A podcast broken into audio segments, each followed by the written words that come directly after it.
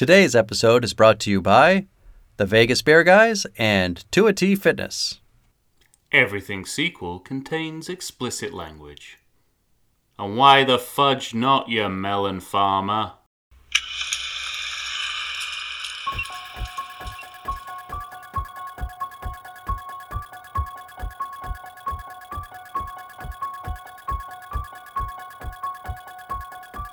Hello and welcome to the Everything Sequel Podcast. This is the Halloween edition, part two.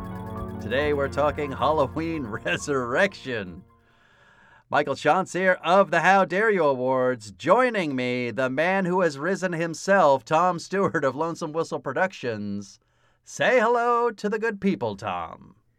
This is to us for successfully. Let me give you a little more. Putting together something collectively so ingenious as a team and a duo that we should definitely be able to secure a lot of food on the table for ourselves as long as everything goes as nicely as it's going right now.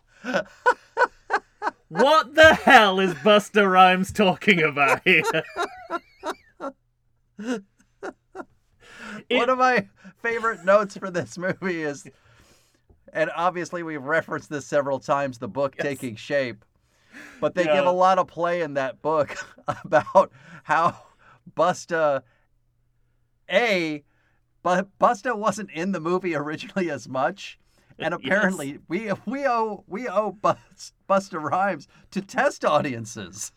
Yeah, Who- but only in New Jersey. Yes, exactly. But who, So I want to know. I want to know what's what, what your problem is, New Jersey. exactly who liked him so much that they had to put more in and then i loved this bit about um, you know he really took control of his character by mostly just making up the dialogue himself or adding to it and But it's so thing. evident in the movie when It's- you watch it. well, that's it the thing. It's like you you don't need to read a book about the making of Halloween Resurrection yes to to to know that he rewrote his own dialogue. Right. It is plainly evident in the film itself. And there are also moments later on in I mean we'll we'll get there, but there are moments later on in the movie where you know very clearly he's writing the arc of his character as well. It goes Yeah. beyond dialogue because uh he he stuff happens in this movie. he's he's he's trying to make a despicable person become likable Yeah, well, stuff happens in this movie vis-a-vis characters and Michael Meyer that's never happened before. or yeah right yes Um, and you know, li- he literally pats himself on the back. on the back. Yes, that's how I was saving it, I- Tom. I you took my thunder. I was saving it Sorry, because it's sorry. one of my favorite moments Sorry. in the whole fucking movie. Ah, Luckily, luckily, there are plenty more regards Mr. Mr. Rhymes. that's true. I also like you know to to incorporate a little bit of semi-breaking news. Okay. Um, that that uh, our suspicion that they just you know they wanted to um, basically they they wanted to have another LL Cool J. oh yeah. They wanted to to sort of make the lightning strike twice. They couldn't Um, get him because they he was uh, They couldn't get him. partly because maybe of H two O. He and I think 2002 is also Deep Blue Sea territory. So And, he's you know, like th- there becoming a bona fide movie star, and they couldn't afford him.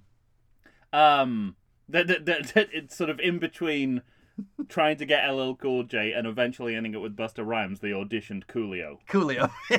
So it's even more cynical than I imagined. Yes. You know, it was like we're gonna get a famous rapper No at matter whatever what. cost. and the cost was Busta Rhymes, yes. A man who speaks in prose as if he's rapping. Mm-hmm. I cannot separate the way you know the cadence of his of of his dialogue from how he sings his songs. Mm-hmm. It's exactly the same. There's no distinction. Not to mention the verbal diarrhea coming out of his mouth. Oh when yeah, when he opens it, which is uh, fascinating. it's amazing. It, it it kind of is, yeah. But, But, what you my favorite part about all of that is that the producers and you know every the you know the production company everybody everybody involved all thought well this is a good thing isn't isn't it fast? Like you know, in in the next film, I'm going to be strongly arguing that that the response to the movie was kind of a mass hallucination. Right. The, um, but I think there was another one going on here on the set of the movie, and apparently in a in a cinema in New Jersey. Yeah. that what Busta Rhymes was doing was was redeeming the movie, not not, Not not, holding it condemning it, to failure. um, you know, I love I love Rick Rosenthal's quote of uh where, where he sort of says, "Yeah, it's great. You know, we set up the martial arts at the beginning of the film, and then it comes back at the end." I'm like, "Yeah, technically that is what happened, but don't talk about it as if it's a good As thing." As if it's a good thing. And he he also said in regards to that New Jersey audience, we were surprised as anybody that they loved Busta Rhymes so much. I mean, we just felt like we had to up the ante for him, you know? Yeah. Oh, it's great. Well, ladies and gentlemen, we are talking about Halloween Resurrection, a 2002 film, right? Yes. I think I wrote down 2012 here. 2002 film, directed, as we just said, by Rick Rosenthal, who, of course, did direct Halloween 2 Yeah, and the first the first uh, director to be asked back. to be asked back. In addition, he directed uh, American Dreamer, Russkies, and Bad Boys. Not that Bad Boys, another Bad Boys. Another bad boy. Sean I mean- Penn Bad Boys. this is also fascinating in the you know in the skewered timeline of the series because in the H2O timeline, Rick Rosenthal has directed Halloween 2 and Halloween 4. But Halloween 2 is enough Halloween H, sorry, H2O is enough of a reset that he's effectively redirecting Halloween 2 again. Yeah, right. He's directed two ta- Halloween 2s and a Halloween 2 and a Halloween 4 simultaneously. That's amazing. Well, You know, So, and I- listen. yeah. I mean, we've talked about it kind of already in the ranking episode. This movie, not beloved. Uh, No. 12% on Rotten Tomatoes. However, budget of 13 million, opening weekend of 12 million, Mhm. which kind of surprised me. In the USA, 30.3 million, and in the world, 37.6 million dollars. But that was all on the back of H2O and how well that did. And Yeah, I think so. because you know, as we as we as we talked about in the. In But the when you, episode, I, because I can we- remember Yeah. seeing a preview for this movie Uh-huh. and being really surprised. yeah, Because the last time we saw Michael Myers, his head was chopped off. One. And it just felt like a but quick. you know better by now, right? yeah, I right, mean- right, right. But it felt like a quick turnaround too. And of course, Yeah. you're seeing they're front loading a lot of Jamie Lee Curtis in Yes. those previews. So I was I was surprised by all of this, but then obviously the the preview is going to show you that like Busta Rhymes is involved in Dangertainment and like these kids are going into the house. Not I- Tom Skerritt this time, Busta Yeah, Rhymes. yeah. Busta Rhymes is involved. Yeah. and so Too involved. Yeah. some might say. yeah, at least the two of us. Um, so you had you And had anyone this, who doesn't you live in New definitely, Jersey. Upon watching that preview, you had a sense of, uh oh. I don't Yeah. think we're continuing on to a good place. So you're right in the sense that it's it's building on on the back Oh, of see what you H2O, mean, right, yeah. but but I still The think like I'm surprised that it made that much money. Yeah, well, I mean, I suppose I, I, hear what you're saying. Like that, there must have been grumblings prior to the film happening, and of course, it was supposed to come out much earlier. It was supposed to be an even quicker turnaround than it was. Yeah, right. and it was Because it was supposed to for come out in 2001. right uh, September September 2001. Yeah. In fact. Um, probably, that's- probably a good. I mean, it, it- probably Wow. a good job it didn't. Um, Yeah. For for several reasons, but I I think just that disparity of of H2O rescued the series from direct to video hell.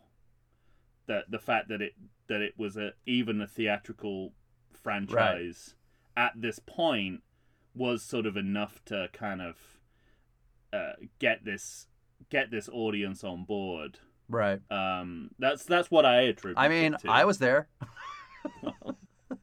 No I mean- surprise there. You know, your your your ticket is in the bag. Yeah. They deduct what it, they deduct the price Right, of your ticket from the box. Yeah, they don't even count it. It's, it's it's as close to like it's as close to like a fixed amount of money in economics as there is. Now, I also, yeah, th- th- you're absolutely right. I also, I, I, you know, sort of moving on here, I, I'm pretty sure I have this right because it's been a while since I made my notes. Yes. But I have a note here that I think Rick Rosenthal directed a, a sequel that I suppose we'll have to deal with at some po- point called The Birds 2 Land's End, Yes, he did. but he under the name Alan Smithee, Yeah, which I just love. I've been that has been on my list for a watch along for quite some time. Ah. So I think we will get there. Availability has been a problem, Right. surprisingly. Um, I don't think I don't think anyone wants that film out there. Um, Except the two of us. right, but I mean that's interesting in a number of regards. It's it's another Rosenthal sequel. Obviously, Hitchcock is usually influential on Halloween, and this is a an actual and you know an official Hitchcock sequel. Um, so that that will be a that will be an interesting counterpoint to his work in Halloween. I think. Yeah. All right, well, let's start at the beginning, Tom. Do you have any credit notes? Because this is interesting. You kind of have credits and a cold open followed by the title. Ah, it's so where does this o- where does it's this land in our open, is impasse world? Let let's let's start. Let's let's not call it a cold open. In any, if this film was made five years later, this would be an internet short. Yeah. right. This is an entirely self-contained short film. You know what I was thinking about last night? That by the time you get to the end of this film, you have completely forgotten the beginning of this film. Right. And uh, one of the Because they it, it literally had- is a self-contained story that just ends Yeah, 17 Yeah. minutes into the move into the film. Yeah, absolutely. It's um, it's it's an interquel, right? I mean, yeah, right. they, they I, I I think part of the well there's there's there's the main reason this exists is a twofold one to retcon the ending of the last film in which Michael Myers definitely died Yes.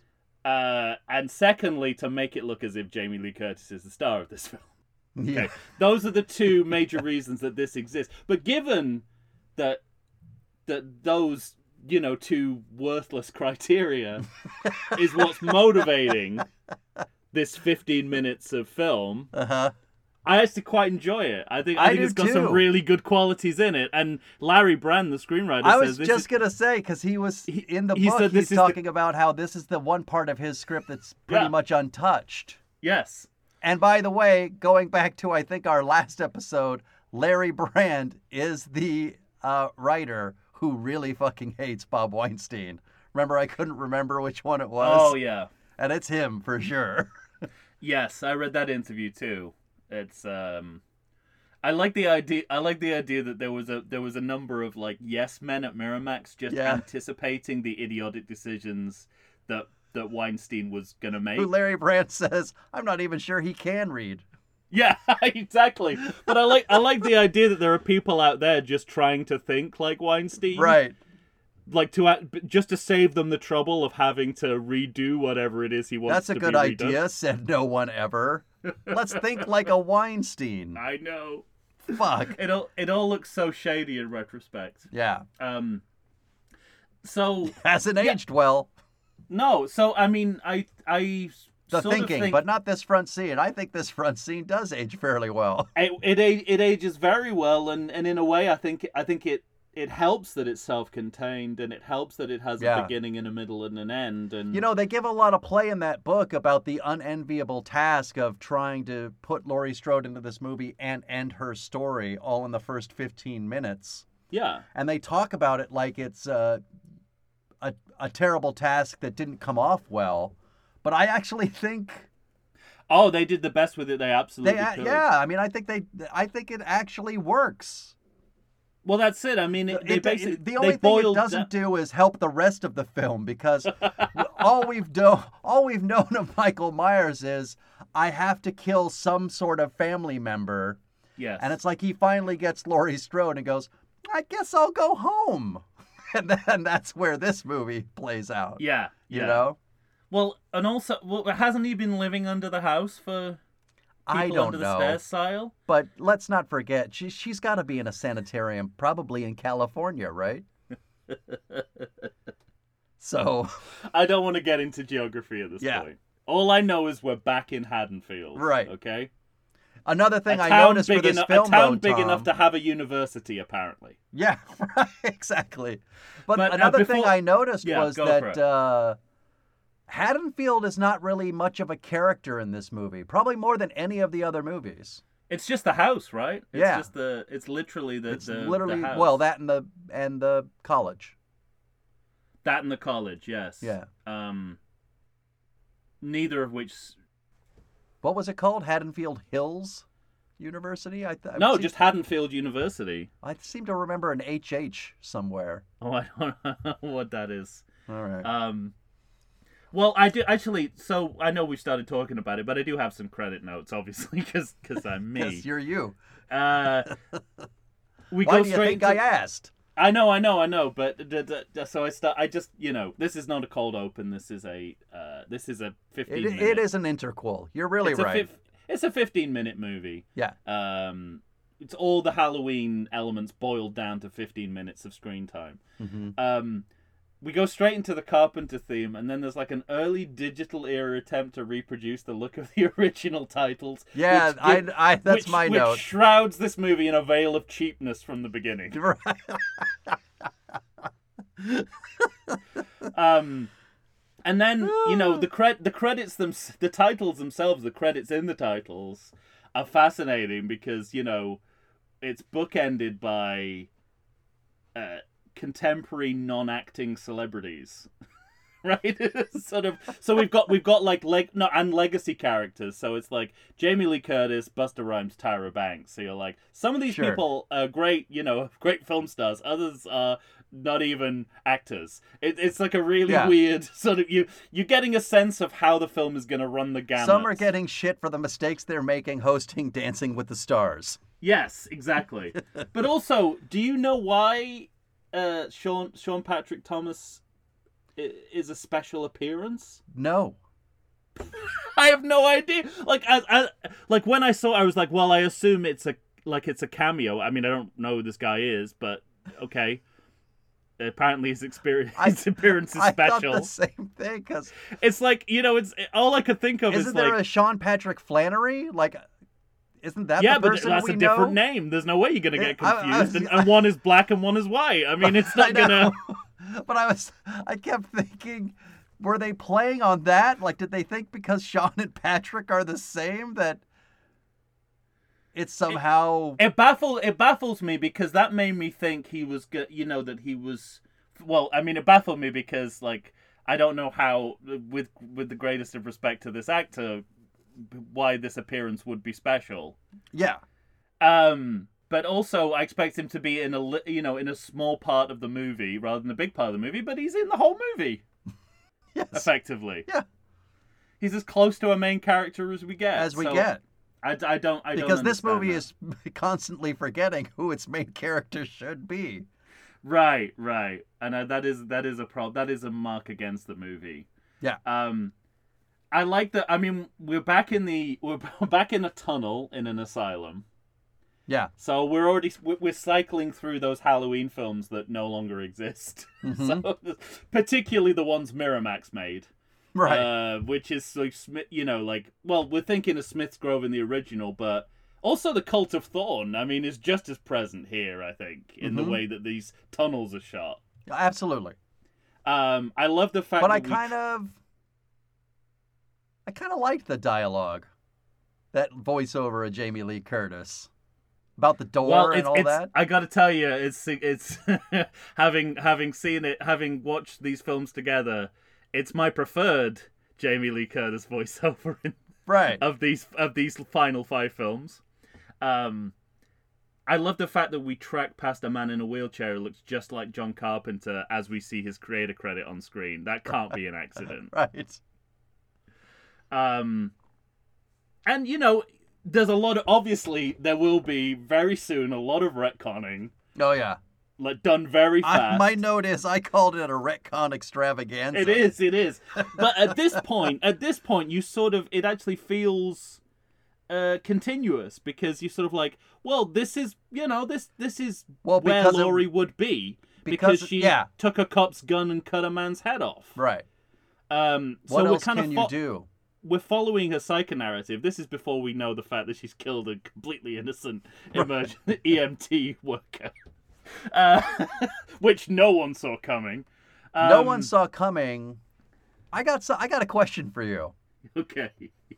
I've seen this movie I don't know, at least a half a dozen times. Oh yeah, probably I'm the same. and until last night thinking about the movie because we have this this this idea of the of the EMT with a crushed larynx, right? Uh-huh.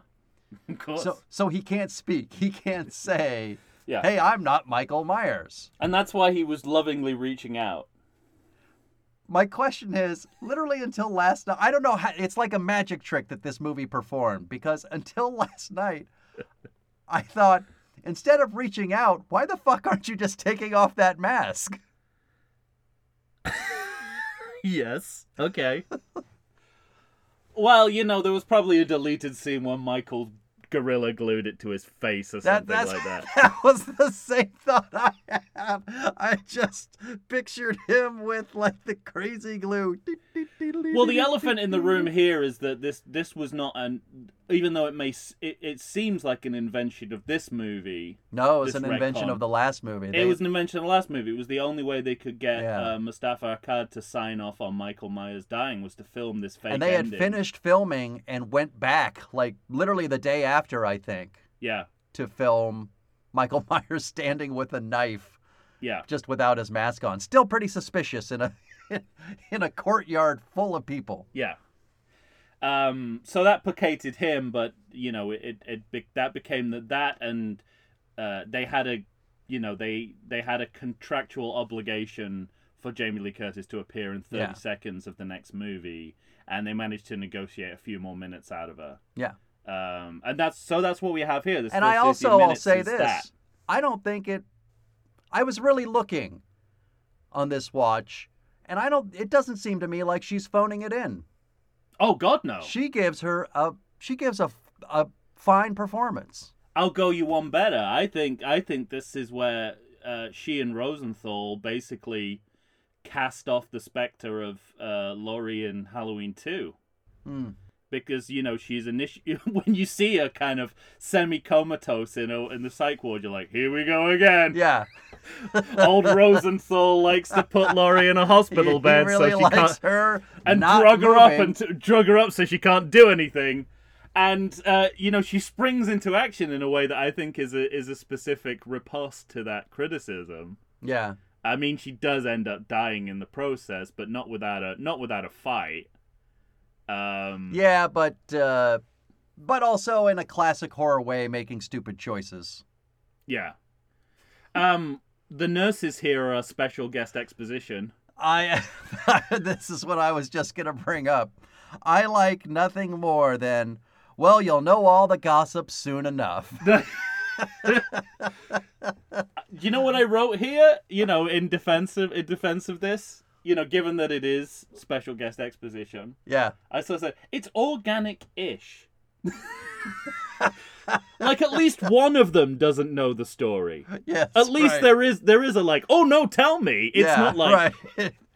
I have much worse examples in the next film where of both people know and are still talking about. Yeah, it. when expert people are saying, "Of course you remember that," and you know, Oh, you yeah, and didn't he you do remember this? when you Yeah. you remember when you were president of the United States? That kind of dial, that kind Right. of dialogue. But here, it's like one of them genuinely doesn't know and wants to find out. Yeah. I mean, that's not bad exposition. It's not great, but it's not bad. and and it's not exposition because it's posing as exposition and recap, but Yeah. it, it actually it is reinventing everything that happened at the end of the last film. it's many imbasses all at once. Yeah. Um, so I also I- it's fine. yeah, I mean, yeah, special guest exposition followed by I it's always straight cuz you know the last movie did this as well. You know, there's this moment where Laurie's looking out the window and she sees Michael Myers just standing there staring at her. Yeah. And then we cut to Laurie and cut back outside and there's nothing there, Yeah. which would seem to denote that she's hallucinating except he is there. Yeah, he's there. Well, I mean, I think the way that they rewrite franchise history here is a perfect opportunity to introduce an entirely new and new looking Michael Myers. yes. The Uh, crew and cut. to- and I don't know if you want to talk masks this early, but um, whereas the whereas the H2O mask had absolutely no contours, this mask has too Too many much. contours. Too too, Too much. Too, much. Too many. It's too, it's too many contours. um, it really. I mean, it looks like. Uh, You know what else I noticed about this mask? They painted in the eyebrows brown. My God. Doesn't help. Oh It's not good. God. And there are so many moments where it almost looks like he's got a flat top. Yes. You know? Oh, at one point there were so many ridges in the mask. I thought, did did instead of using Shatner, did we like use a chimp's mask instead to like to as the as the template? and it doesn't help to watch him walk through a door. Yes. I don't know. I mean, after seeing that Amityville, Amityville 2, where, you know, it's sort of like steady cam, but you have to open the door, I'm like, ah, Yeah. fine. Uh, but why not? You know? Uh, and then we get LL Not Cool J. Right. One of the, the, this guy's, yeah, let's have another, let's have another African American security guard. The last time it works. Well, we also we get we get some classic Rick Rosenthal watching Michael Myers on the CCTV. Yeah, yeah, definitely. He loves that. he does. And then of course Michael is going to get both of these guards, but this is this is this this is the weakest part of this entire front scene for me because you can physically see the room. so the black guard yeah. in astonishingly LL Not Cool J. LL Not Cool J has to stop at the candy machine because he hasn't had dinner. The other guard is who they think they're getting the John Wayne Gacy guy back into his room, Harold. and we hear a terrible, frightening scream. Mhm. Now, the other, you know, LL Not Cool J gets from his candy machine into that room in under 10 seconds. And in Yes. that time, Michael Myers has beheaded someone, laid his body on the floor, put his head in the dryer, started the dryer, and kind of climbed up into the rafters. Yeah. All of which you could see from the hallway you're entering from. Yeah. And the movie doesn't really hide that fact, but still tries to get like him creepily walking up to the dryer and opening Yeah. the door, and oh my god, the head. Meanwhile, he's lowering down just like he did in the last movie, and he trips over a body, but now he's not Yeah, behind he's- him anymore. He's using his new descending from the rafters superpower that he gained in the in H2O. Right, Yes. Also, what is up with all the beheadings? Why is decapitation becomes Mi- Michael's go-to His, kill his method? go-to kill. He's not. this is not the only time he's gonna do that in this movie.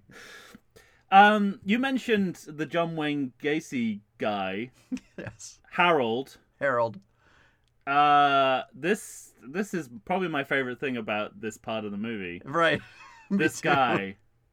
I mean, it, it you know it's the beginning of the the meta part of this movie, right? Because Uh-huh. because we you know his he's obsessed with famous serial killers, but we also know that that is standing in for fandom of the Halloween franchise as well, Yeah. like the people who are Michael Myers nuts. Um and you know talk about kill counts and all that sort of Mhm. stuff and here's this guy who's relating true these true crime statistics Yeah. I think I think it. I mean, it's you, you you're absolutely right that this scene has nothing to do with the rest of the movie, but this is kind of as close as we get because it's it's Sure. like it's a, it's about the media world around serial It's about killers, the media world, and then the, which is well, what the rest of the movie's going to be about. I mean, we'll get to it, but or I'll just say it now. We also have this. I love the idea that Michael Myers feels the need to frame him. You see, I that's the weird thing. Like I read that in Taking Shape, and that was the first time I clocked that. It's absolutely true. It makes total sense. Oh, I remember clocking it the first time I saw this But I, movie. but I actually saw it. I Michael it Myers was like doesn't a, care. But I, I saw it as a kind of entirely about fandom. Like you know, Oh, like just here's the here, you know, it's here's like your souvenir. it's like you know you're you're you're sort of like you you're such a you know basically paying back the fan. It's like giving him his autograph basically. Yeah.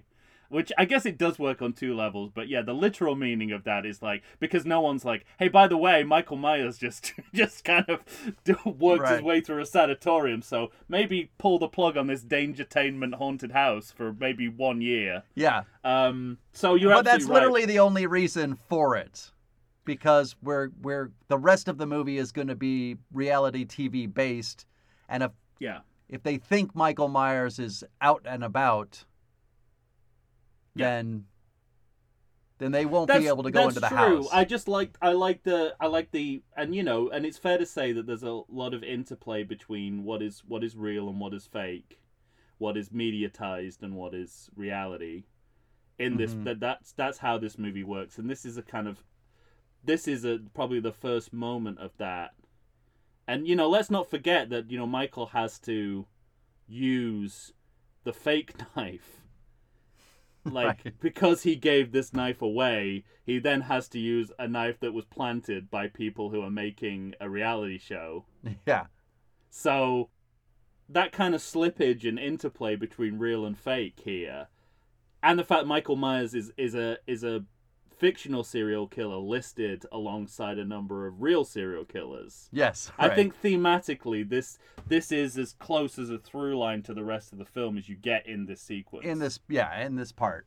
so now I let me ask you this that. though. So you know we know that Michael Michael does his run through the door bit, Mhm. and then he starts chasing Lori, who hangs him up on the roof. yeah, And you had that nice little bit of exposition from the nurses saying, "Yeah, they keep finding her on the roof like, to set this trap, obviously."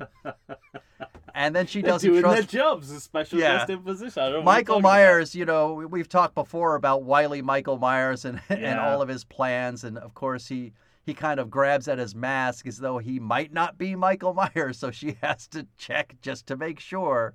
Yeah, And he takes her over the edge and stabs her in the back. Now, what do you make of this kiss?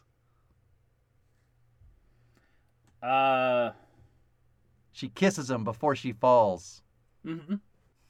well, I, I mean, it's th- this is the thing, and and it's interesting to see the taking shapes take on on that that they buy the idea that by reframing Mike uh, Michael Myers' death as the EMT worker that the the final seconds of H2O make more sense. But to me it already made sense. That was a brother reaching out for comfort Yeah. from his sister. And I so I guess this is an attempt having retconned that they have to do their own version of that in this movie. And that- that's that this sen- kiss. yeah, and you know, it again. I think you know, we already talked about about aspects of storytelling that this movie is kind of lumbered with that it has to deal with. But there's one in the overall franchise, which is that that these two are brother and sister, and that's got to read sometimes. hmm And you either do away with it, which is what the next trilogy does, Does. or you kind of make it work. And I think both H2O and this film, film within a film, inside Halloween Resurrection, is actually quite good at sort of making that feel like in another, you know, in another It does reality. feel familial. in in another reality, these two, uh, you know, they they they would just be like uh, bickering brother and sister, but Right. they really do love each other. I tell you what I, mean, do like completely though. disingenuous, but you know, the the the idea of them as brother and sister is disingenuous. Yeah. so. I'll tell you the last thing I do like though is that shot of her dropping. yeah. It's a good shot. I think th- I think this is I, yeah, I think this is fine. You know, I mean, I think I think it. I again like, and if it's interesting. I mean, this is an internet-based film, but it's Mhm. kind of it's in a period before we like started putting out short movies uh, that would act as teasers to releases yeah. because that feels like what this is, and it would have worked beautifully in that context. In that right It's like something you downloaded from iTunes um, Before you went to into see the theater. movie. Yeah, yeah. um, Well, but it does. You know, it does its job, and I like the button of of uh, Michael giving his knife to yeah. to Harold, and that you know, you know, it obviously it it, it sews up the it, it sews up the this part of the movie and make sure that it doesn't interfere with the rest With of the the rest of the movie. rest of Yeah, movie. exactly. But at the s- and it introduces the idea of you know Michael as as uh, both a real and a fictional serial killer Mhm. within the world of this movie, and I think that's that's actually um, really well done. Although you know, fa- we fade to the title, even though we've already had the opening credits. exactly. Yeah. Um, so there, th- it's it- this might have it might have been better for this to be because it's not even a cold open. I mean, as you said, it's not even a cold open Right. in the context of the film. Aside from the fact that it is a complete, completely its own entity. Its own entity and It comes, before after the title. title sequence. but it comes yeah. before. It's sandwiched It comes after all the sequences. credits, but before Yeah. the title, and yet is not a cold open. All so right. it would have been more. I definitely would have been more powerful to be a you know an absolutely ice cold open, Yeah. as opposed to a lukewarm one. All right. Well, let's take a break. Yeah, yeah, we're through the We're through first the 15 we're, minutes. We're through, the front. We're through the first movie of this. We've covered an entire movie in yeah. this segment. We're through the think first we- movie of these two movies in one movie. And you know what? You know what I think we should do? Talk to me. Why don't we pat ourselves on the back? Yeah. Let's, let's do that. all right, everyone. We're gonna pat, and then we'll be back.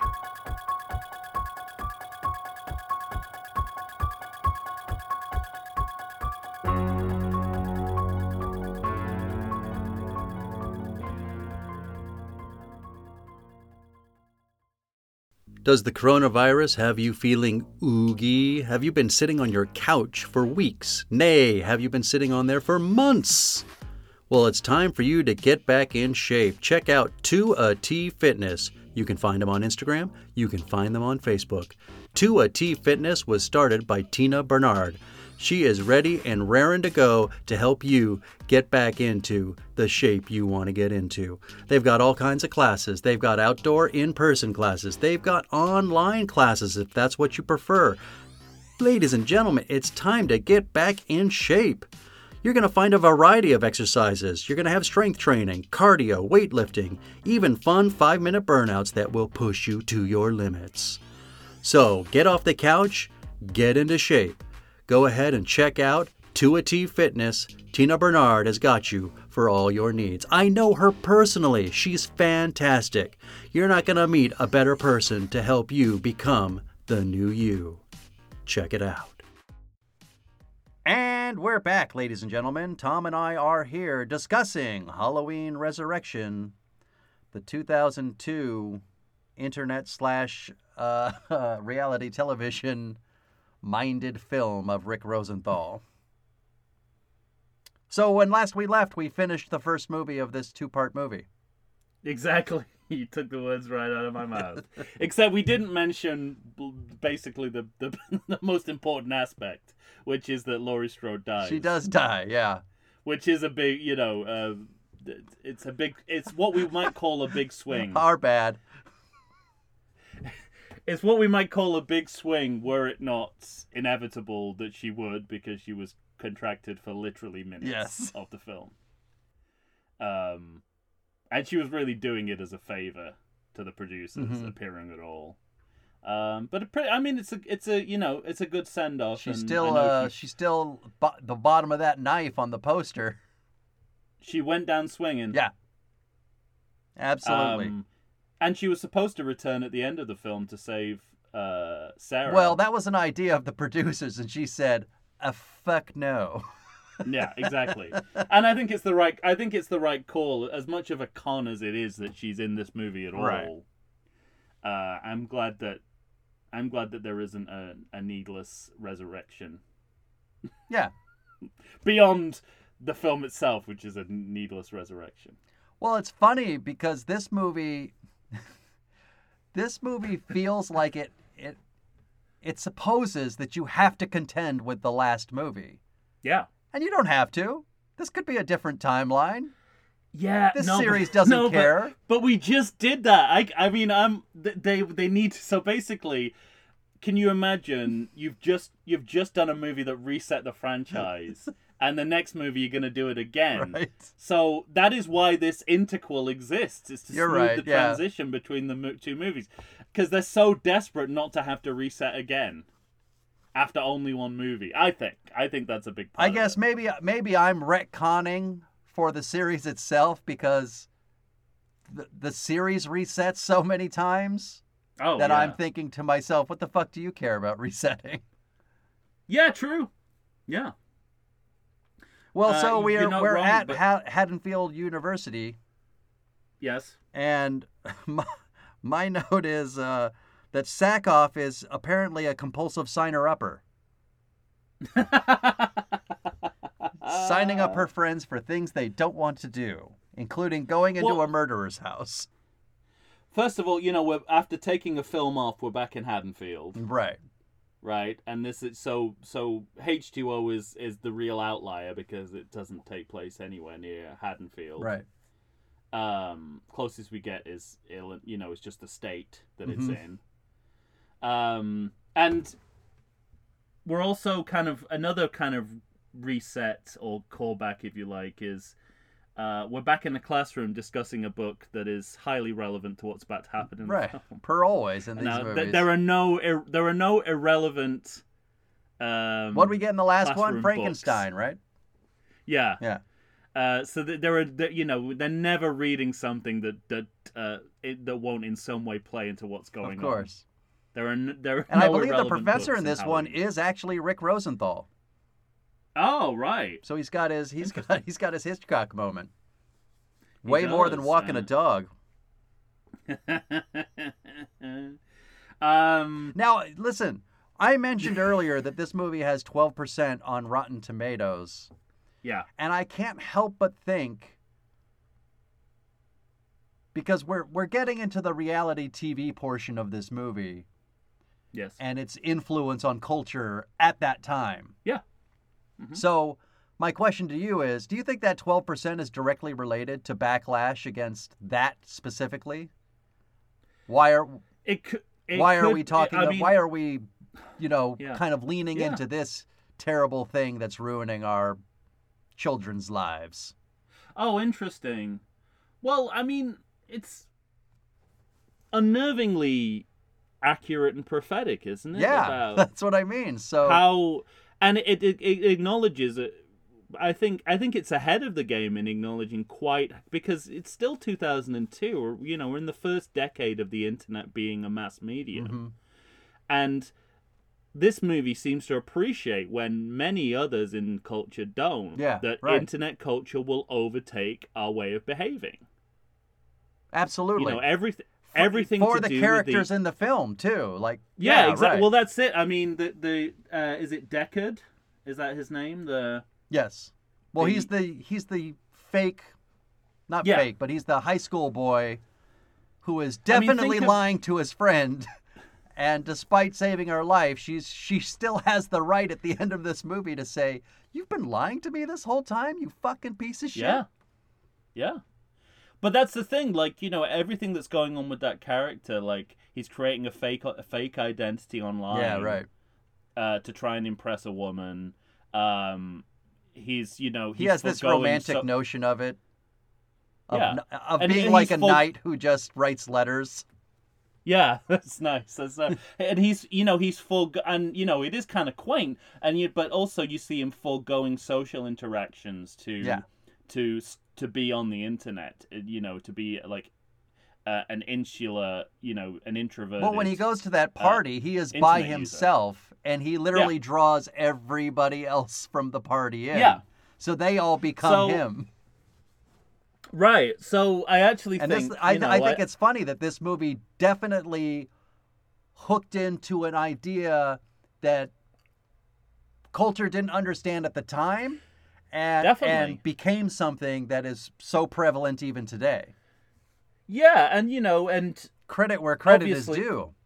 credit where credit is due, and you know, obviously there there are elements of the whole dangertainment storyline Mm-hmm. that are that are pretty kind of hokey and cheesy, but as a concept, you know, again, it's essentially saying that the the the, the stuff that you get sold as being reality television is largely constructed, and again, it took us years to figure that out. We had to you know we had to go through lots of lawsuits and you know people sort of saying they're being misrepresented mm-hmm. and people being exploited coming out and saying they're being exploited and mentally abused. Like before before the the ramifications of that the toxicity of Right. that kind of came out and this movie knows knows it right away Mm-hmm. you know this this understands that right away and i guess that is where larry brand as a screenwriter was coming from That's that's the way I understood it. Yeah, carries through and i think a lot of it still carries through in the movie it does. Yeah, I'm not saying that that the movie does as much as of it as it could with this idea, but it does something with this idea. yeah. It even has It's yeah. it has moment because there's cultural appropriation through the two well, I don't teenage think I think costumes. I don't think that's acknowledged. I don't think that's But there is one think- moment, Tom, where somebody else at the party looks at them and says, "Nice costume." And I thought, hmm. is that is No. that a Because it's- commentary?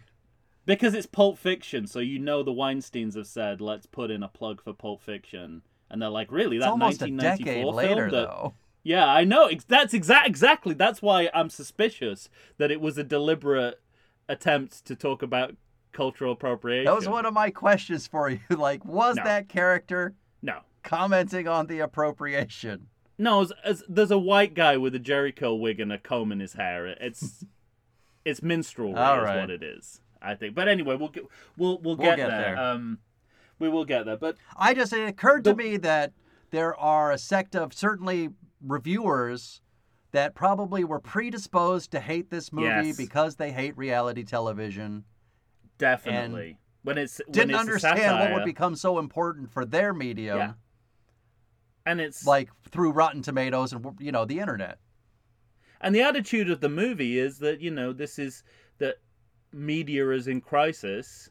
hmm Um, what you know what what does what does real and fictional mean anymore? Yeah, right.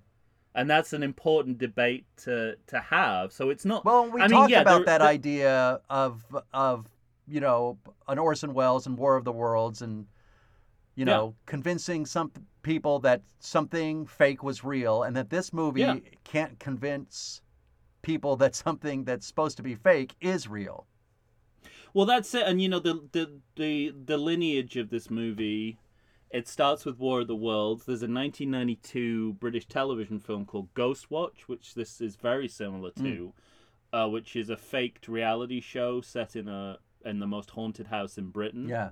And they used like uh, similarly to this, they used real TV presenters to sell the idea that this was real, but it was just scripted drama, uh, scripted supernatural drama. I believe there's even And- sorry, go ahead. No, well, and, and you know, this is ten. This is exactly ten years after that, and seven years before Paranormal Activity. And Paranormal Activity was openly influenced by Ghostwatch, so this sits in between those Yeah. two. And it's like it's very like both of them. So the lineage of it is actually quite an interesting form of media Right. that is uh, sort of formally experimental and challenging. And again, not to say that that this movie is, but that's the territory it's in, whether you like it or not. and that's and Right. and if you're dismissing it on the grounds that it, it's it's an empty uh like a, a sort of i guess like an exploitational use of the modern trope of internet and reality tv just to get a movie made okay there's there's a part of it that's clearly that but it does go deeper than that some No, and I, I think it you know you draw you draw that lineage out long enough to today, and there's I th- I Yeah. believe there's a show on HBO Max called Los Espookys, Mhm. that I haven't started yet. But as I understand it, it's the characters are kind of brought in to make something seem real that is fake in the supernatural world, and yet there are supernatural things happening to them all the time in their personal lives that they just ignore and and, Mm-hmm. don't the two- realize are happening. and that you know the two big elephants in the in the horror genre canon cannibal holocaust and blair witch project hmm um which both both of those movies this is drawing Yeah. um and we're you know we're in the era of after you know post post blair witch we're you know camcorder fiction but again like this is an update of that isn't it because we're not using camcorders Right. we're using webcams and i don't know when people started talking openly about webcams in in films and then started using them as an as a sort of stylistic Choice, alternative yeah. but i don't think it was much earlier than this Right. so that deserves a little bit of credit. And also the re- you know Rosenthal talks about the restraint with which he wanted to use the webcam aesthetic. Yeah. And I mean probably in retrospect he should have done should have done slightly more. Um Because there are times where it. even the filmed portions don't look much better than the, the than Yeah, the, yeah. the- you know the webcam stuff anyway.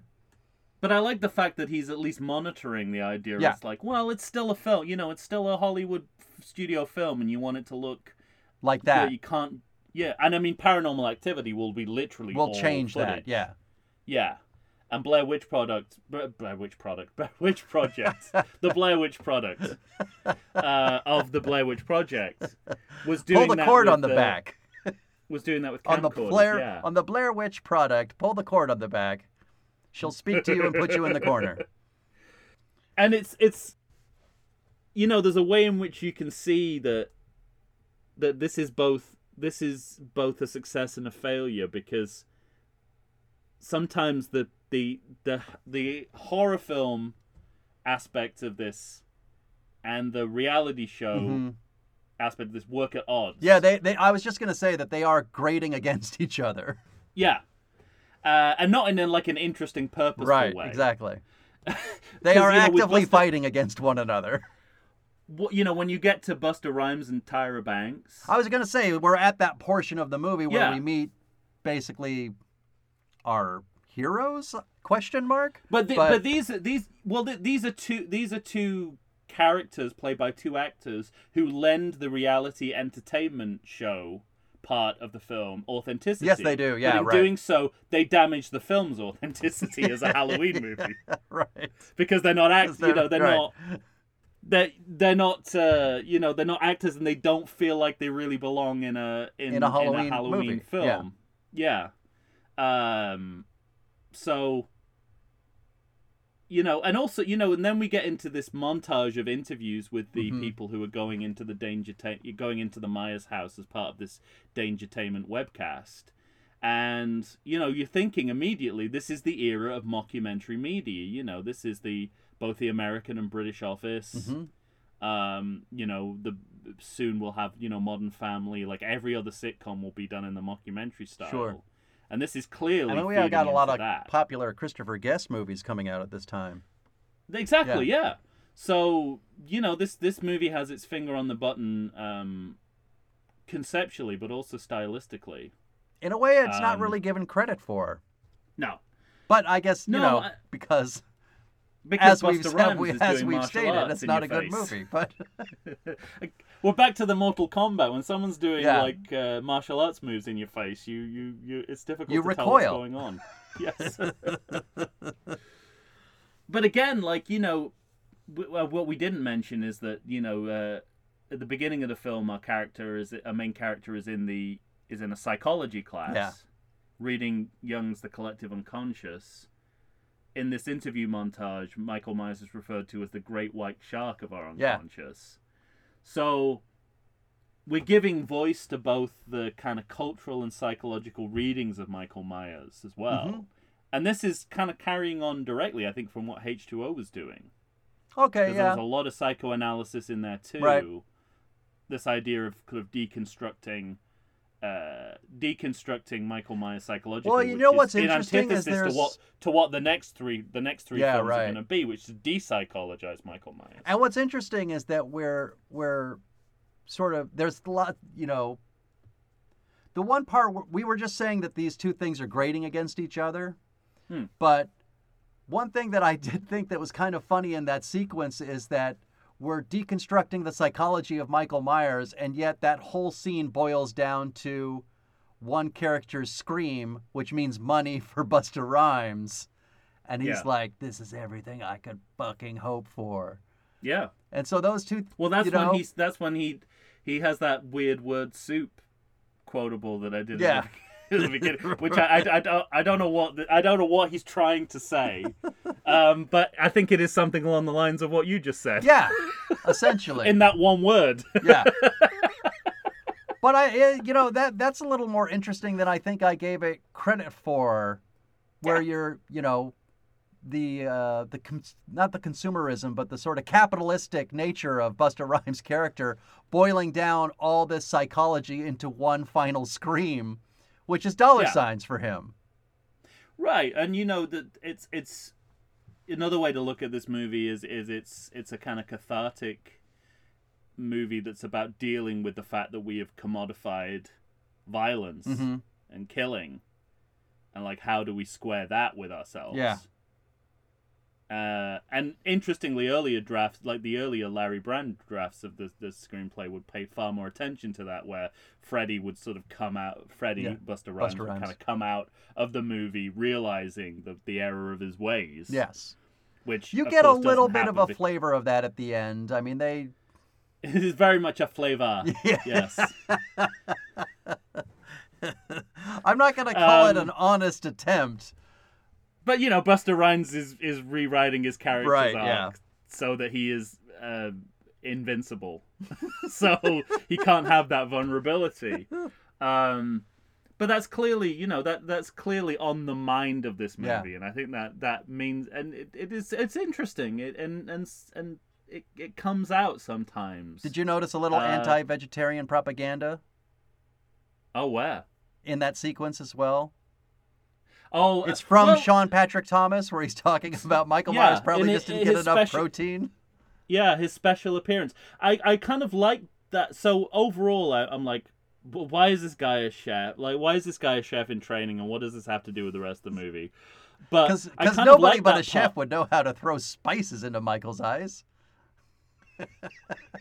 Well, he does. I guess it is the det- he is like the detective, isn't Yeah. he? Because he's like these spices are fresh. Yeah. You know, it's that kind of thing. He's like he knows the difference between fresh and old spices. but um, but I like that part because his theory about why Michael does what he does is as valid as any other. Uh, absolutely, Right? And that's yeah, kind of- you're right. it's it's like it's like why don't we see Michael through Yeah. this food prism? I mean, sure, that makes as much sense as anything else. He ate that dog, so he was clearly hungry. Right. Um, Well, and so we get to the house, and I love Yeah. that when we get to the house, that Busta Rhymes is besieged by at least four reporters, well, so this is and this is sort of the open commentary on the the capitalism over misery, Yeah. right? the problem is it doesn't make l- like literal sense in this historical moment. does No, it? yeah. Like, right. the The whole point of the movie is is about the rise of digital media. Yeah. Media, which is you know counteracts the death of traditional Mm-hmm. media, and yet this movie presupposes that if someone does a webcast from a from a house. The, the The press, press will, the- comes. the- Yeah, the- exactly. excuse me, excuse me. I have a question, please. Yeah, I know, I know. So the the movie's just like like again, it's like we're caught between two poles of like this is how you do things in an old fashioned horror movie, but you can't do it in a movie that's about how About how media, media is taking changing. over. Yeah. Yes. And you know, going back to the Orson Welles of it all. Yeah. Uh, which you know Larry Brand was explicit about. He worked for. He worked Orson for him. Yeah, he Welles, was a driver. yeah. Um, and it's when they're editing together those grainy digital point of views from the webcams. It made me in that in a split screen. It sort of made me think of uh, another Orson Welles project, an unrealized project. He wanted to film a movie that was entirely in first person Mm. POV, uh, an adaptation of Joseph Conrad's Heart of Darkness. So I think that is at play too. You know, like this That's idea. I mean, they- I I think maybe Rosenthal was a little overcautious about this aspect of the film and not wanting there to be too much of this webcam footage right. kind of driving the movie like distinguishing it from Blair Witch Project and Yeah. from maybe a more experimental movie I than mean, the one he wanted to speaking make but speaking to but Larry do- Brown Yeah. or Brand's, uh, no, I mean you, you said Orson Welles' idea of that first person. I think if for those that have seen Hardcore Harry, bad idea. well that's why it never happened I think in his hands he might have been able to pull You're right. off, he but, is uh, Orson Welles. he is Orson Welles. Um, but but you know, I see that lineage too here. Mhm. Um, and you know, again, this sort of language of modern day reality television, I think, is actually represented quite accurately. They talk about, you know, you'll be voted off the island, and Yeah, um, it's it's kind of you know these these they are speaking to the, the moment. way that's you know that these ca- these people who are in the house are not characterized very well but No. something that you can but something that you don't don't agree too quickly um but one of the ways in which they're sort of interesting is that they are largely fame seeking or at least one Yeah. of them is a fame seeking reality contestant and that's something that you can hang the characterization on that is quite interesting because that you know that is a character from I think you could say culture that about all of them except Sarah. all of them yeah yeah yeah Sarah um, just sort of found herself there. Because, as I said, Right. her, her friend is a compulsive signer upper. But once we get into the house, yeah this is the weakest. Well, one aspect of this movie. don't speak too Yeah, soon one aspect of this movie. we've still got we've still got busta rhymes I know, I know. cut to come So, in terms of the horror of, of the of the racketing up of tension and that kind of thing, yeah uh, this is where some bad filmmaking is going on because things, fake things are happening happening to characters, and whenever something fake happens, it brings you know there's a scream and it brings everybody to one location. yeah And then real things happen that produce broken mirrors and screams and like blood and everything. Yeah. And nobody seems to hear it. right yes You know? yeah there is a pro i think you've identified a problem with uh, cinematic space in this movie yes. i think i think you, you you've got it that's a that is a that is an overall weakness um And, And yet guess- there are things that I really like. You know, this house looks like the house that I remember Mm. from the first movie. which is thematically makes sense because it's it's supposed to be like a hyper real version of the real of, of, of the house itself right it's a mediatized Yes. version of it, it's like a you know if you But there are things in the house that that I'm curious about. Like I mean, did Dangertainment so am I build I. that well key thing with the with the fake torture chamber down below? D- d- um no well so i i thought Because that's a me, lot of read- work. it made me think i mean i thought i've always thought that that was the movie telling no one else seems to think this so i must be alone that it's telling us michael's been living under the house the whole time which i think is Well, that's the other thing, though. So you have you have those the two characters who, by the way, decide to fuck in a torture room, but yeah but then the wall caves in on them with bodies, yeah and I'm forgetting. Is it Nora? No, that's Tyra Banks.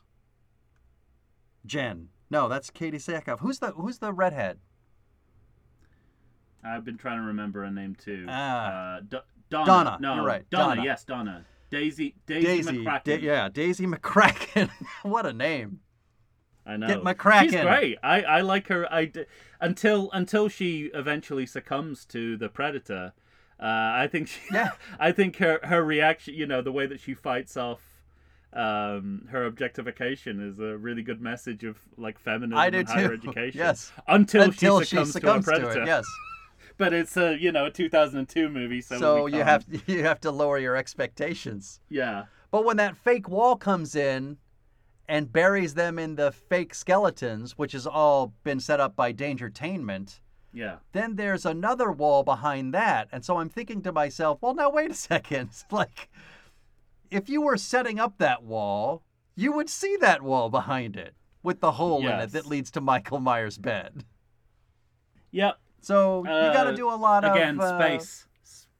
Yeah. It's a space issue. Yeah. Yeah. Uh, yeah, I, it's. I, I I agree with you. I think uh, I think this is about where we start to cross cut with the party. Yeah, because the, the the two teenage, the high school boys are at their high school party. Mm-hmm.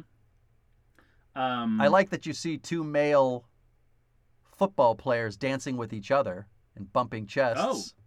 That seemed more progressive than 2002 was going to allow. Yeah, and and this is where we get the sort of the meta audience, Yeah. right? Like it's going to be an audience. So we're an audience watching an audience watch the webcast, which uh, Not the most exciting it's- thing. well, it's so It's, very good. difficult I to mean, put on film people watching film and assume that Yeah. we're going to be interested. And there's two ways you can look at this. I think you can sort of you can look at it as as feeding into the meta quality of the you film. can, yeah.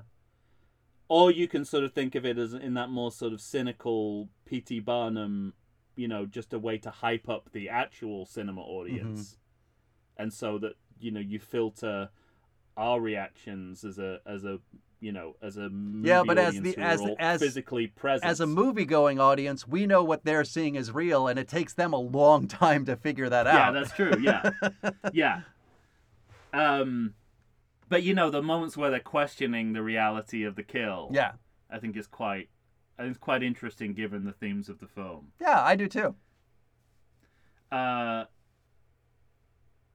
and the, you know the sort of you watch, um, you know, direct address to us, to the in-world audience, uh, us at the same time. It's kind of an interesting interplay. I mean, not all is done with it that it could be done with it. Sure.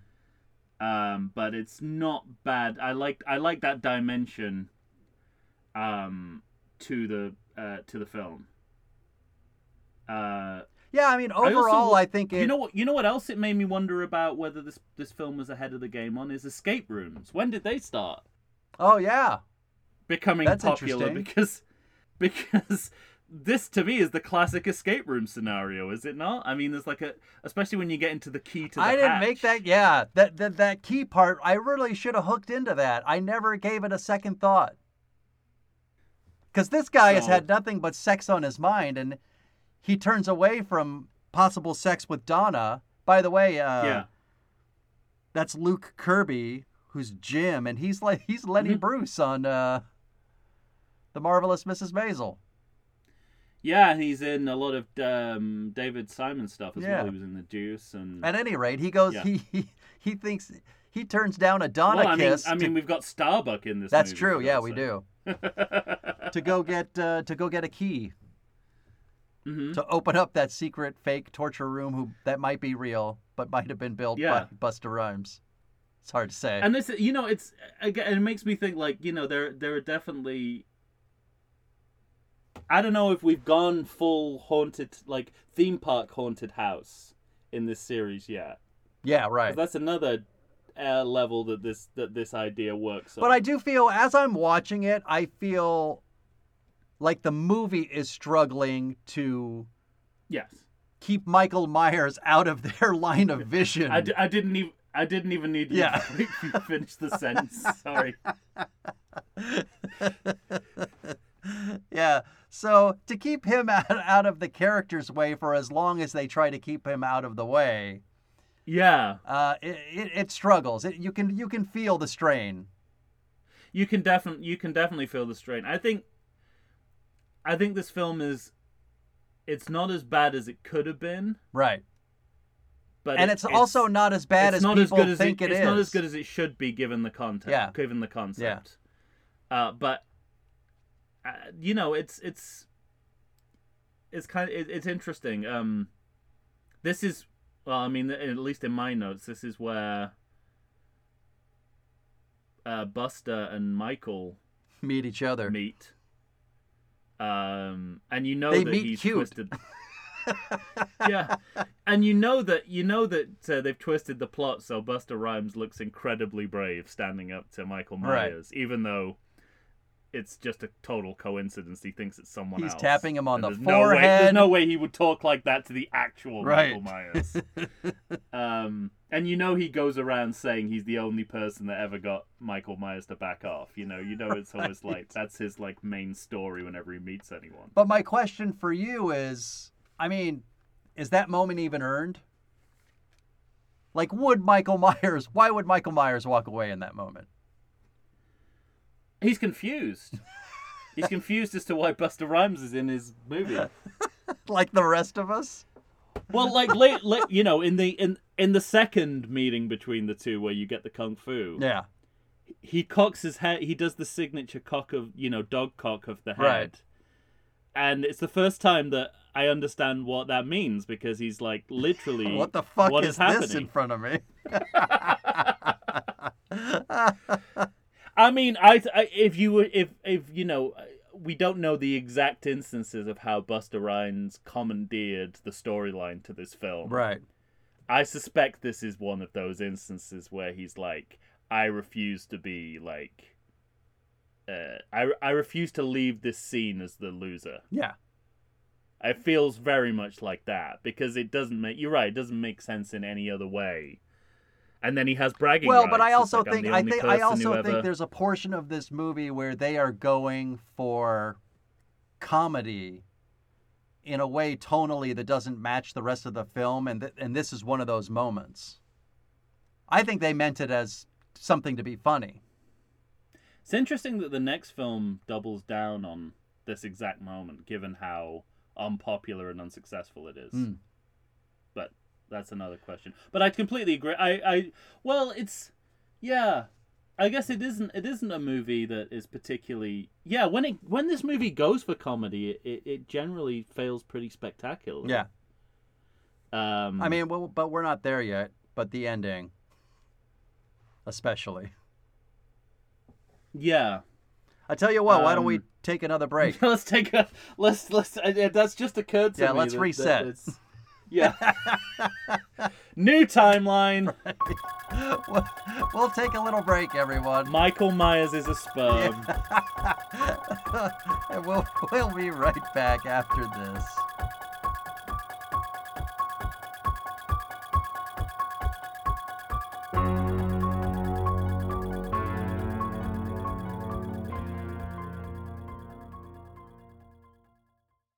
I like to think I know something about beer, but nowadays even I get overwhelmed when confronted by the exhaustive selection of craft beers they have at bars, breweries, and even grocery stores. Back in the day, you had one, maybe two craft beers to choose from, and if you were confused, you ordered a Guinness. But in beerstinations like San Diego, the craft beer options lately are in double, sometimes even triple digits. So, what's a beer drinker to do? You need what I need the Vegas Beer Guys. Your beer of choice should be a perfect blend of malt and hops. And so a live show about beer needs that same balance. And the Vegas Beer Guys matches beer expert Dan Aker with self proclaimed beer novice Stephen J. Weiss. The results are eminently drinkable. They're on Facebook, they're on Instagram. They'll try new beers, they'll tell you about beer. Think of them as your beer Sherpas guiding you up a foamy headed mountain to reach the peak of your pint. God, I need a beer.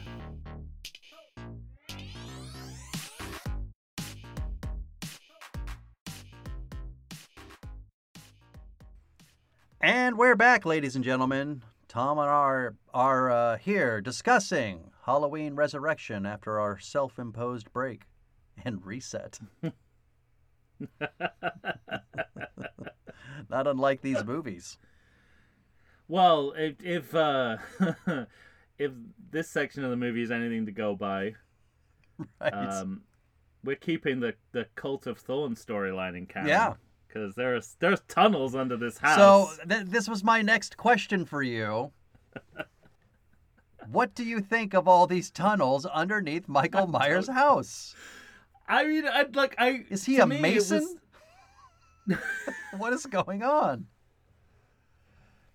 Cause, cause if To- it was like I mean, to me, it was just like you know if it if, if it was if it was a tunnel if it was like a Stallone Last Blood tunnel, I think I might. there's a lot of racism. Yeah.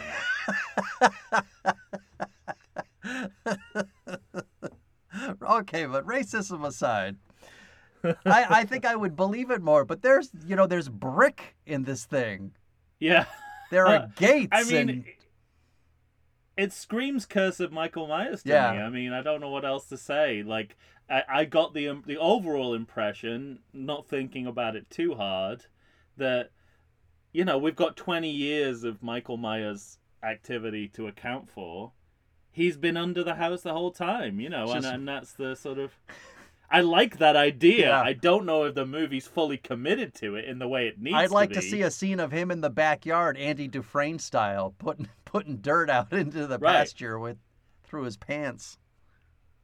I don't know. Maybe the tunnels go to Smith's Grove, and you know that's where Yeah, uh, right. that's where the cult is waiting for him. I don't know. That's what it feels. It feels like a that they're leaning. I don't know if they're trying to if they're thinking ahead of movie, thinking we could develop this next Mhm. time. Because Uh, in a probably not. classic genre sort of way, it it would be really sp- it's spooky, right? It could be very spooky. yeah.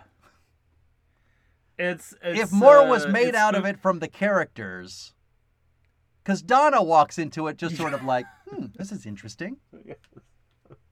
But this is the thing, isn't it? This, that's the downside of this um, of this meta storyline. Yeah. That you've got to have a stylistic way of distinguishing what Busta Rhymes has put in the Yes, house right. to make it spooky versus what is the organically making the house spooky. And they look exactly They look the the same. same, and the the other and part no too can is and no you know when Donna go walks down the hall and she sees that kind of a Raggedy Ann doll with the two screws in its eyes.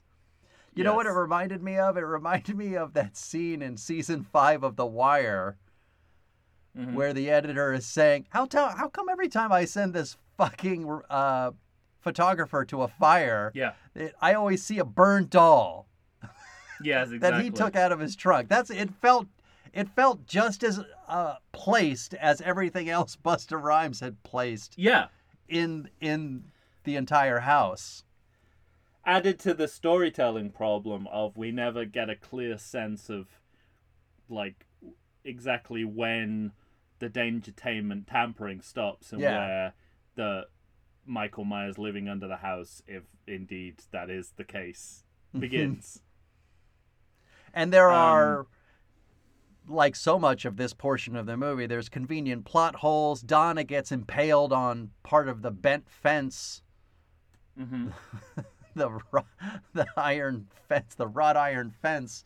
Uh, but she conveniently doesn't see the ladder that Sarah sees later in the movie when she's stuck down there. I mean, it's just a foot away. Yeah, it's like it's sort of video game logic Yeah, almost, right. isn't it? It's sort of like it's like things that space is cha- It's like space is changing all the time. And I also love that that that ladder leads just right to the garage. You know, my Michael Mhm. was like, so I can be near my tools. Right. Again, it's like the the murder garage from Amityville There you go. Uh, it's so.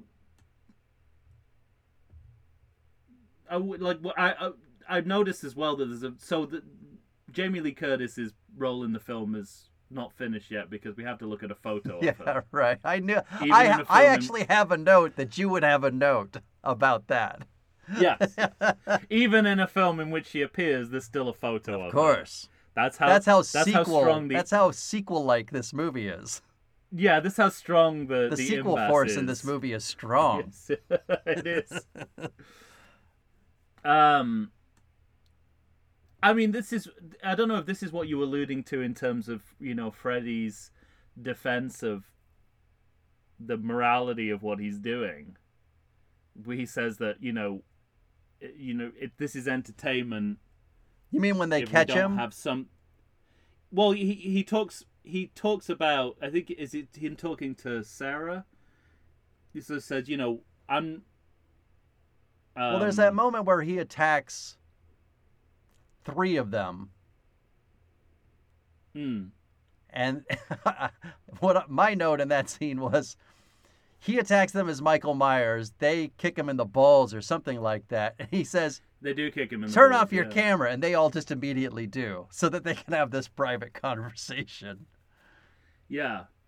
Well, he because if Michael Myers was in a mask and attacked me and said, Turn off your camera, I'd be like, Fuck you, Michael. There's, Yeah, you yeah. know? Well, it's the you know real versus fake Michael again. Yeah, it is, yeah. Um, But Um, is that the moment you're he- talking about when he's saying, No, I have a robust end for is- us and like play along with me? Or. yeah, he's well. He sort of says that you know. Oh, because that's actually now that I think that's not an apology at all. that's No. That's let's keep well, doing but it. He's, he, yeah, he says this is entertainment. If we don't have like, if we don't preset something, we run the risk of nothing happening. And who wants? yeah, to you get a real that? Al and then in my Capone's mind, I was like, but it, in my mind, I was like, he, what he's basically describing is Paranormal Activity, this hit movie from seven years later. So Freddy, in addition to everything else, is completely wrong about the way that media is going. That's great. Um, and it- yeah, it's I, I guess this is like the. Uh, You know, I think I said this before. If you, it, they're using horror to make sense out of this changing landscape of media and broadcasting. Sure. He talks about the first internet Emmy, how you know, uh, the, Yeah, you know, right.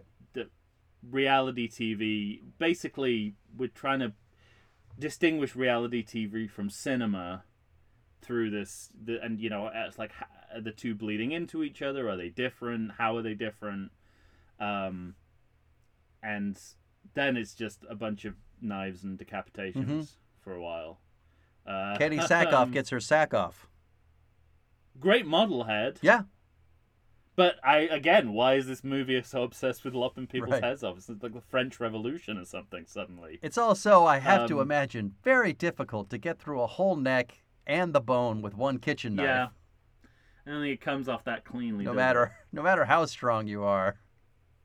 No matter what supernatural Uh, strength you have, but Yeah.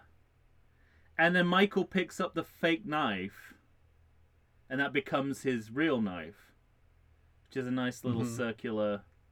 Again, as close as Also- this movie gets to a through line. because we have that moment in which uh, Sean Patrick Thomas he gets nailed up against the door. Mm-hmm. These movies really have a real fetish with Michael pinning someone up against a door. I mean, s- s- straight Yes. from the first movie. So ever hmm. since that first movie, it feels like the calling card for all the other sequels is we got to have somebody nailed up against the wall. Yeah, it's interesting. Which, by the way, I don't. That's got to be a difficult thing to do. I don't, I don't think the body Yeah. would stay there very long. Bodies are heavy, I wonder. I wonder why. way. Heavier than a one weight bearing knife. Yeah, true. Even if Um, Sean Patrick gets two knives, he gets two. What one area where the um the you know the movie gets the future wrong is it depicts the internet as the solution to Yeah. all our problems as opposed to the cause of it. Because as long as weirdos are watching our every move on online virtually, be we're safe. safe. I noticed that there's one moment when she gets back in the house, and and it's after Buster Rhymes has pushed him uh, out a window or the balcony, he, you know, where he hangs him. And then Mhm. Michael cuts himself down, and they say he's he's back, he's in the house, Yeah. or they say where is he, and then the response on the what is it, a Palm Pilot? It's a Yeah. Palm Pilot, yes. The Palm Pilot says in the house, and they turn Yeah. around, and Michael Myers is right there. Yes. I might have written right behind you. yeah, yeah, yeah, yeah. uh, it, this is kind of this is sort of interesting too because it's sort of like uh, extremely it's like interactive media. hmm They're trying to sort of do some form of interactive media within the frame. of Right, this because this is the storyline, moment where everybody in the room gets on Deckard's side and Yeah. is trying to help him help her. Yeah, Tell her this. and it's it's a cross between I think the sort of you know obviously like media is moving towards interactivity and the internet's a big part of that, Mhm. but just in general, we're starting to embrace more interactive forms of media uh, at this Sure. time.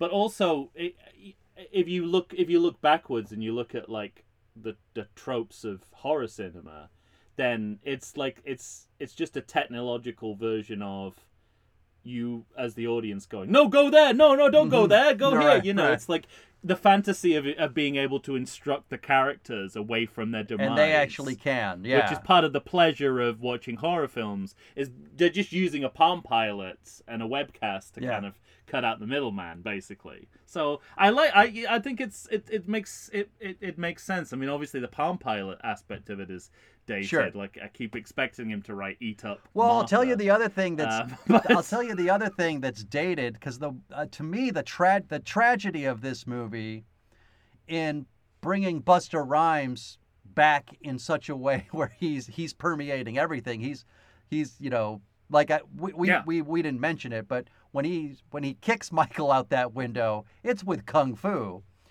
and Well, that's. I mean, it, it, that's okay because it was set up of earlier. course, in the movie yes, I understand. I, I. I get a callback, Tom, but.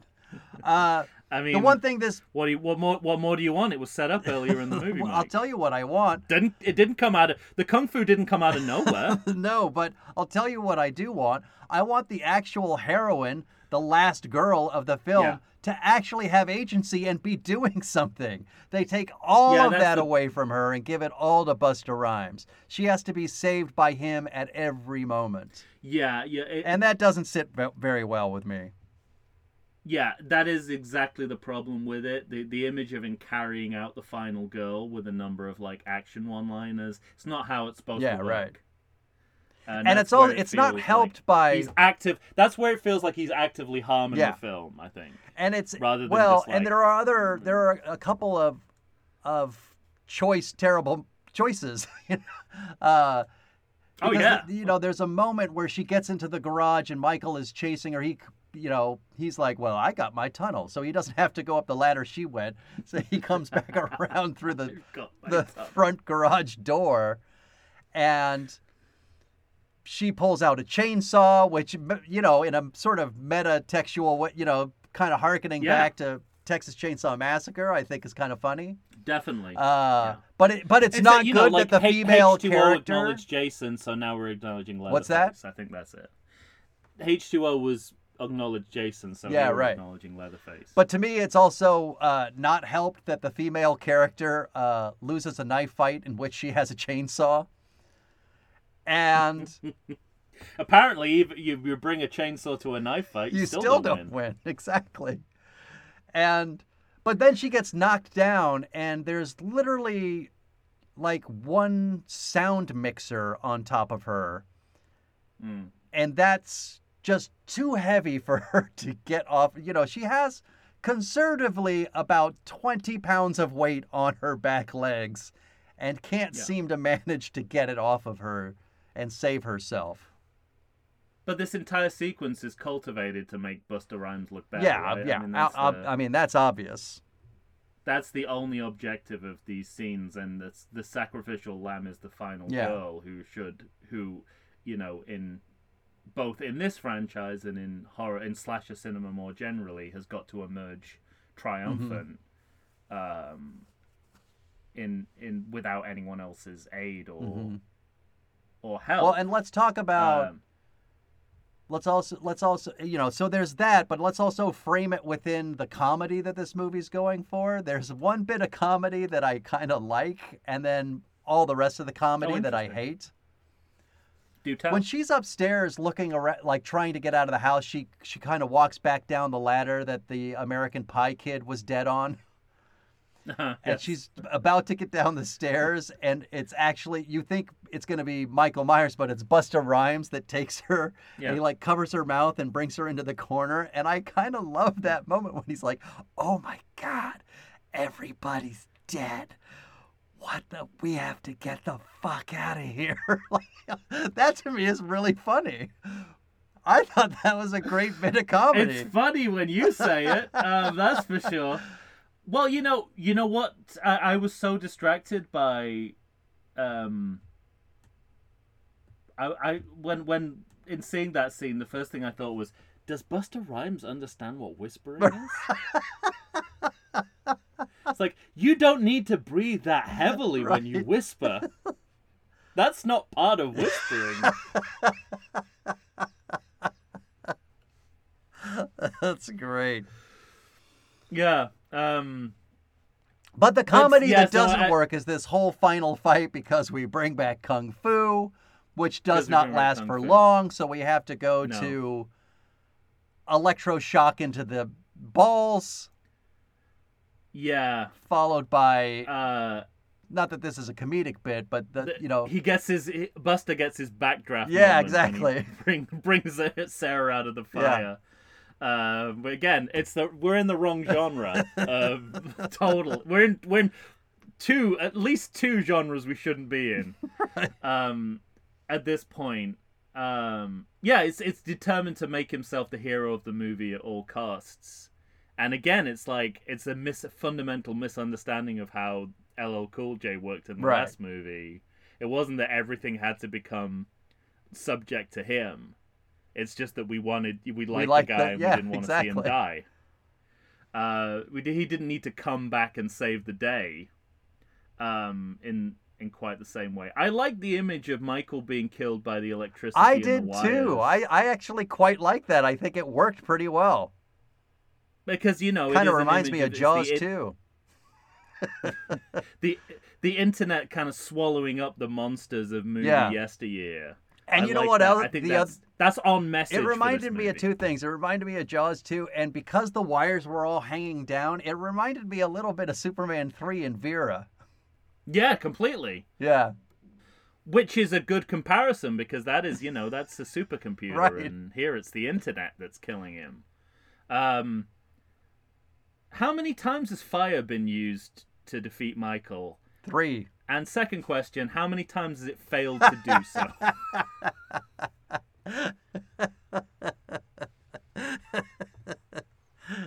Three and three. yeah.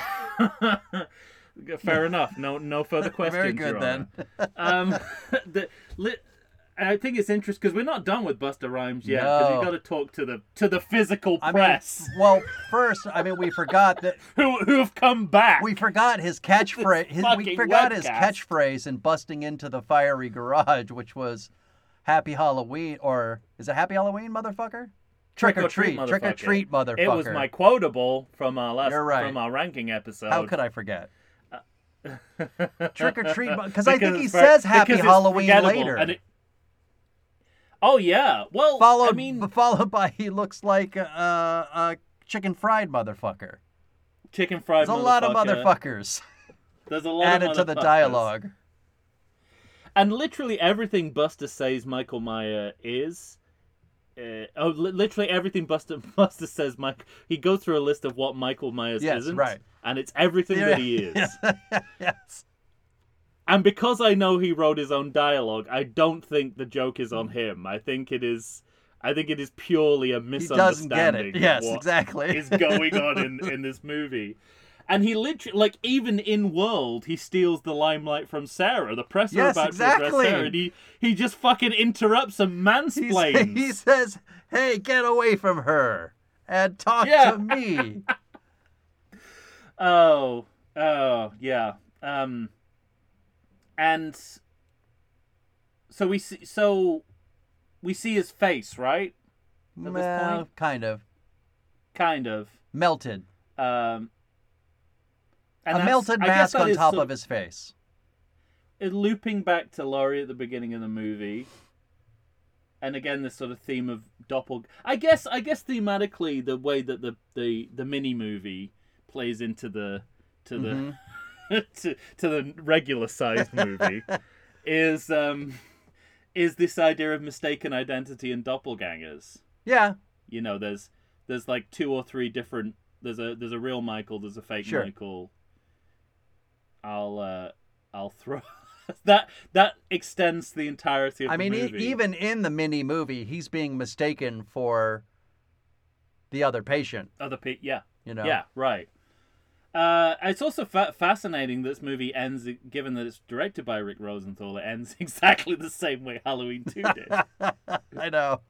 It's amazing. Except with the with the good with the good sense to to put a nod into Michael being alive Right. after after the hard work of a Busta. like you know last time. I think this is a that's a good choice to have him. what do you make of open his eyes? What do you make of the idea of there, or at least Rick Rosenthal's want to send out three different endings, Clue style? I don't know if I a lot of people know been- that about this movie, but Yeah, that's yeah, what he wanted think to I- do. I think it would have been a fun sort of throwback to the kind of you know the the the sort of 1950s, you know, electrocuting. I don't hate that idea that at stuff. all. No, I don't. I don't hate any anything anything, especially in you know 2000 as in like the early 2000s that brings the the theatrical experience of cinema going front and Mhm. center. I think is a great idea Yeah. because you know we're about to lose that altogether and in the next 20 years so i think it would have been a really a really good marketing technique as well Right. obviously um, I'm surprised that more movies haven't done this since Clue Mhm. did it. yes Although I do Um, remember going to see Clue twice and seeing the same ending and being kind of pissed. that's hila- that's hilarious um so again here's another interesting sort of timeline quirk Yes. So, Steve. So in the last film, Steve Miner did what Rick Rosenthal did in Halloween 2, which was to kill off Michael Myers definitively, and Loomis for that matter. Uh, and now Rosenthal's doing the opposite Yeah, right. here, in that he's he's giving plausible deniability to Michael being alive. Um, so it's just kind of it's just really interesting how having like this partial reset that we've done. Yeah, but I think uh, you know that probably partially speaks to where sequels in horror were at in each time. I mean, you know, at, at this time, well, I, w- I was about to say it's almost a foregone conclusion that you want the series to go on, but the last movie kind of played it fast and loose with that. Uh, or Yeah. the filmmakers knew what they wanted to do in the last movie, and the producer clearly wanted to do a different thing. Moustapha Akkad want, you Yeah. know.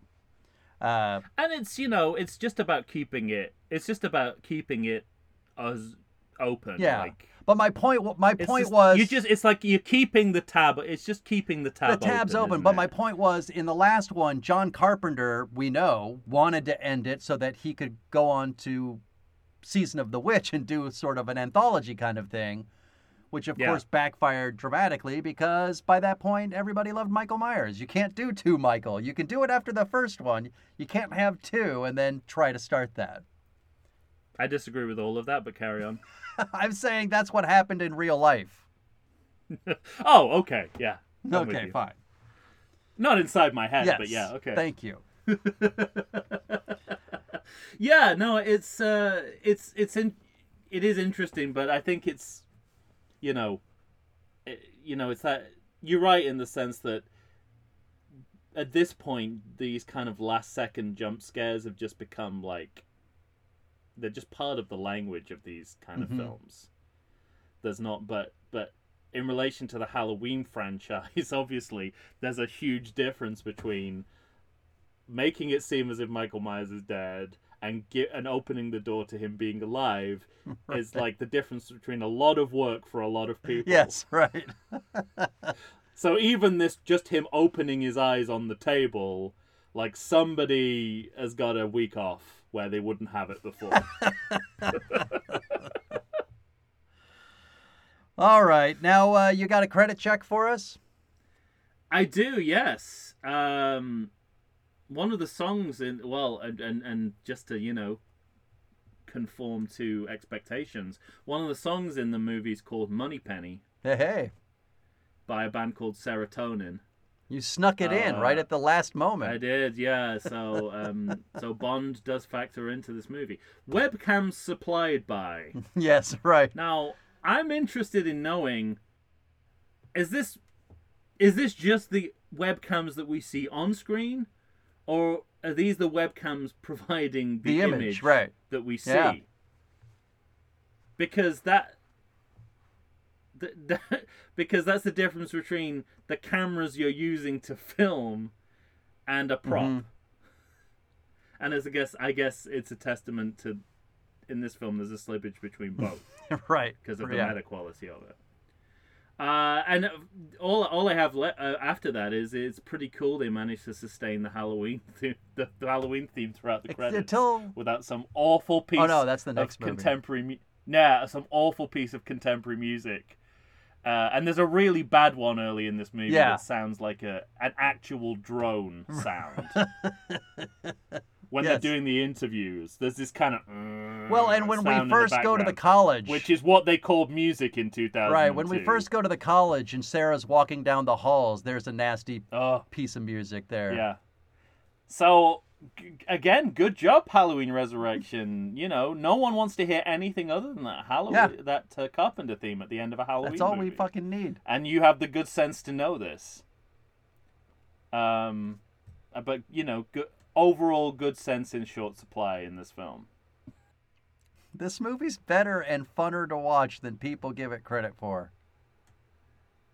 Yeah, I have a really hard time thinking of it as a bad movie, But even it though it is. is self-evidently Yeah. that. I, I would Because I love do- to I give it a break, enough of a break to call it a good movie, but I know that it's not a good movie. No, no, it, it's it, it makes too many Yeah. mistakes. Like it actively t- makes too many mistakes. I think that's the difference. It's not that it disappoints. Mm-hmm. It's that it it goes out of its way to ruin itself. Yeah. That's what makes it a bad movie for me. But the found Well, and I you know, also like, think because I remember the you know, foundations of this movie are really solid. Yeah. I think I I agree.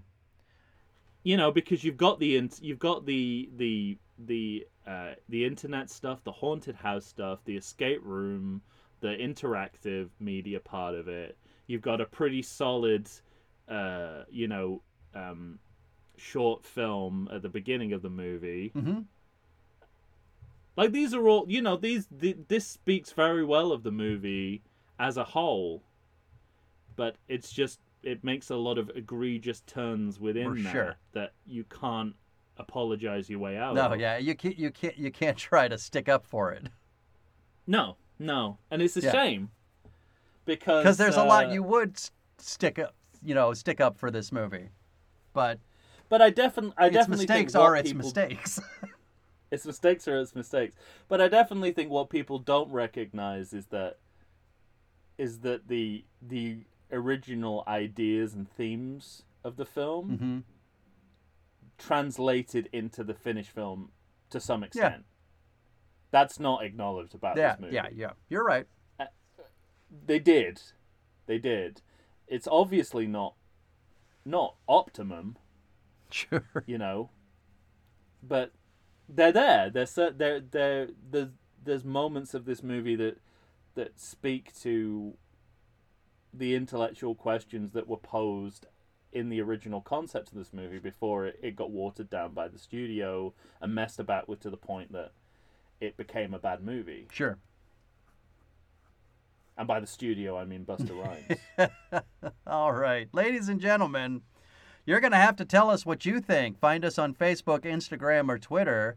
Send us an email to everythingsequel at gmail.com. We're not calling it good, but we're calling it better than you think. So let us know. For Tom Stewart of Lonesome Whistle Productions, Michael Shantz here of the How Dare You Awards. When you hear us next time, Tom will be upset. We're talking Halloween 2018. Say goodbye. Big surprise. Say goodbye to everyone, Tom. You hit me like I murdered your fucking mother or something. All right. is he thinking of a diff is he thinking of a different series? He might be, yeah.